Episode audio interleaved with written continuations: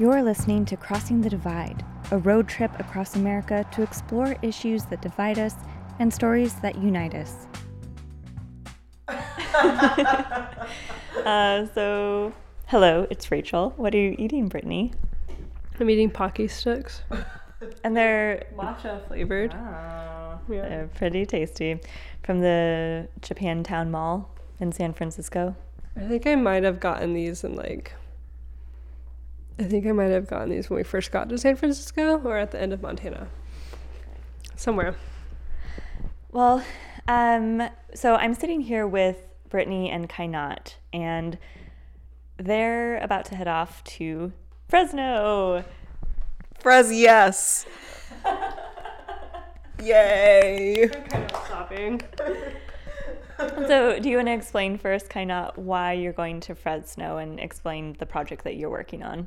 Yes. So, um, in addition to doing Crossing the Divide work, I'm also um, working on a podcast episode for the New American Songbook which is um, the podcast series that Ground Truth is currently producing. So if you're listening to the Ground Truth Projects podcast, you've probably heard some of the episodes in this series, which is sort of about telling immigrant stories through the music of these cultures. And so there's been an episode about a Cambodian musician, there's been an episode about a Haitian rapper. There's been an episode about a Greek drummer who does jazz music. And so I'm going back to my hometown of Fresno, California to do a story about a musician who is Mexican American, is from Fresno, or the Fresno area, I should say. And he is doing a really interesting and new take on mariachi, which is, I think most people know, um, a Mexican musical form. And, you know, for me growing up in Fresno, like there's a really big Mexican or Mexican American, sometimes called Chicano population there. Um, and so, I mean, growing up, I really didn't think much of mariachi. I like thought of it as people who like played in Mexican restaurants and wore those like embroidered suits. Um, and so it's been like really awesome talking to Omar Nare, who is the musician I'm profiling, about his like approach to mariachi and like how he's making it different and interesting and like how he thinks about being sort of like a Mexican American but also a Californian. Um, and he's like not quite, he's not really Mexican anymore, right? He's a Californian. Um, and so I'm producing this podcast about him. So I was hanging out with him last week and I met like some of his friends. I met his wife and I grew up in Fresno and I just like hated it and I just could not wait to leave.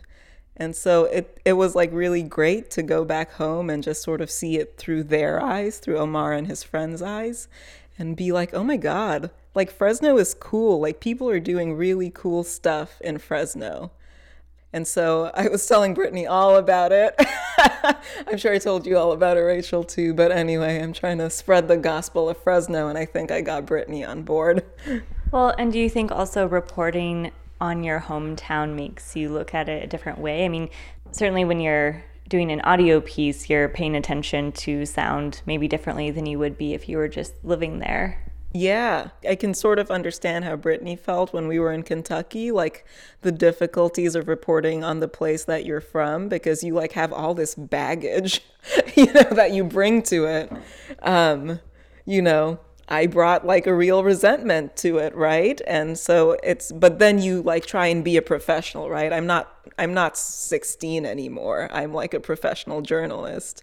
So I can be like more objective and more open about approaching Fresno and just like sort of reporting what's there while also like being aware of i think the contradictions or what i didn't really notice in the past and so like something that i'm interested in exploring in this podcast about omar is just like how for a long time it felt like I, I I wasn't proud of my traditions and my culture. Like I'm Indian, I'm from Tanzania. My family immigrated here.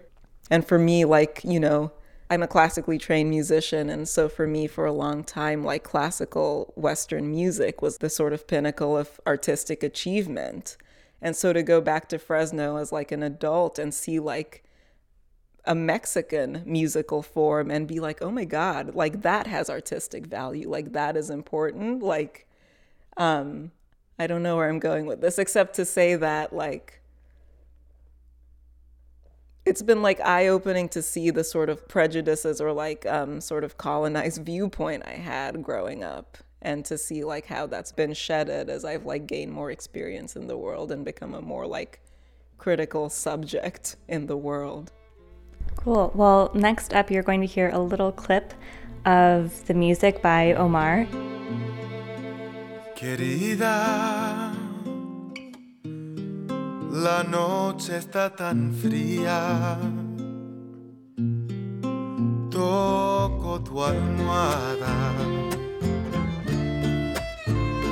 y sé que ya no estás. Querida. And so, Brittany, can you talk a little bit about what you're going to be doing there? Because, you know, obviously you've been doing Crossing the Divide, and so you haven't been involved with the New American Songbook, but why are you going on this trip? Yeah, so I'm going because I was talking to Kaina and we were at the house in Berkeley. I was talking to her about how I don't know how to wrap up my reporting for the national story that I've been trying to work on um, and as a thread through each place that we've gone to, which is basically all these issues that we've reported on and discovered um, as seen through like this prism and field of view from young women. And so, like, the idea is like that I wanted to include young women of all backgrounds who are experiencing the issues in their own way. And we saw that in Massachusetts, we saw it in Kentucky, Minneapolis, and Montana. And unfortunately, I wasn't able to do that breadth of reporting in the Fillmore area. Um, we just didn't have the time. So when Qainat told me that Omar's wife um, was a flamenco dancer, I just got really excited by that idea because she's also a young woman who clearly has like this passion for like something in her culture and I just thought it was like the perfect kind of like assignment where I can I can take photos for this project for the podcast but also coordinate that with crossing the divide and kind of make use of my last days here in California. Um, and I'm also trying to, you know, like represent people from different backgrounds and I hadn't heard the Chicana experience yet. So yeah, pretty stoked and like Qainat's been selling me Fresno basically this entire trip.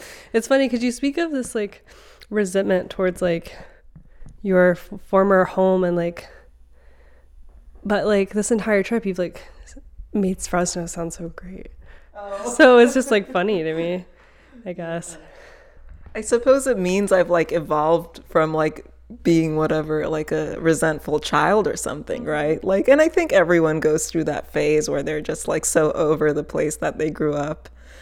You know you want to see something else. And like i have seen something else and i think that distance has made me see like the value of where i grew up. Like fresno is this coming together of so many cultures um, it has this agricultural heritage and you know and that's complicated right? Because they're the landowners and then the people who work the land. And that's you know complicated by issues of like class and race and stuff like that. But i mean the way i often think about it is that like fresno is a pretty unsegregated city. Like i grew up with people who had like very different experiences had very different cultural backgrounds and that was completely normal and I live in Boston now, which is like an extremely segregated city. And I feel like I wouldn't have noticed that if I hadn't grown up in Fresno.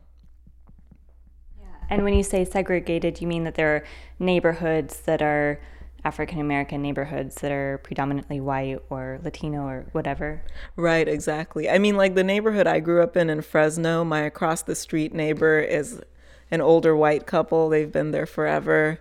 Um, you know, down the street, I had a Latino neighbor. Um, a couple doors over, I had a Armenian neighbor. One more door down, I had an African American neighbor. Like, it's hard for me to find that in Boston. Well, I'm really excited for your trip, and I'm sure that a lot of the people who are listening right now want to know how they can hear the podcast. so yeah, so if, if you want to hear the whole um, New American Songbook, which is like really awesome, you can go to the groundtruthproject.org and find the sort of project page for the New American Songbook. Or you can search for the Ground Truth podcast on the iTunes store or on Stitcher. So I I listen to my podcasts on Stitcher. so you can just uh, search for the Ground Truth podcast. Perfect. All right. Well, have a wonderful trip. I'll see you Sunday night. Okay. Bye. Bye. Regresa con tu amor. Por favor, querida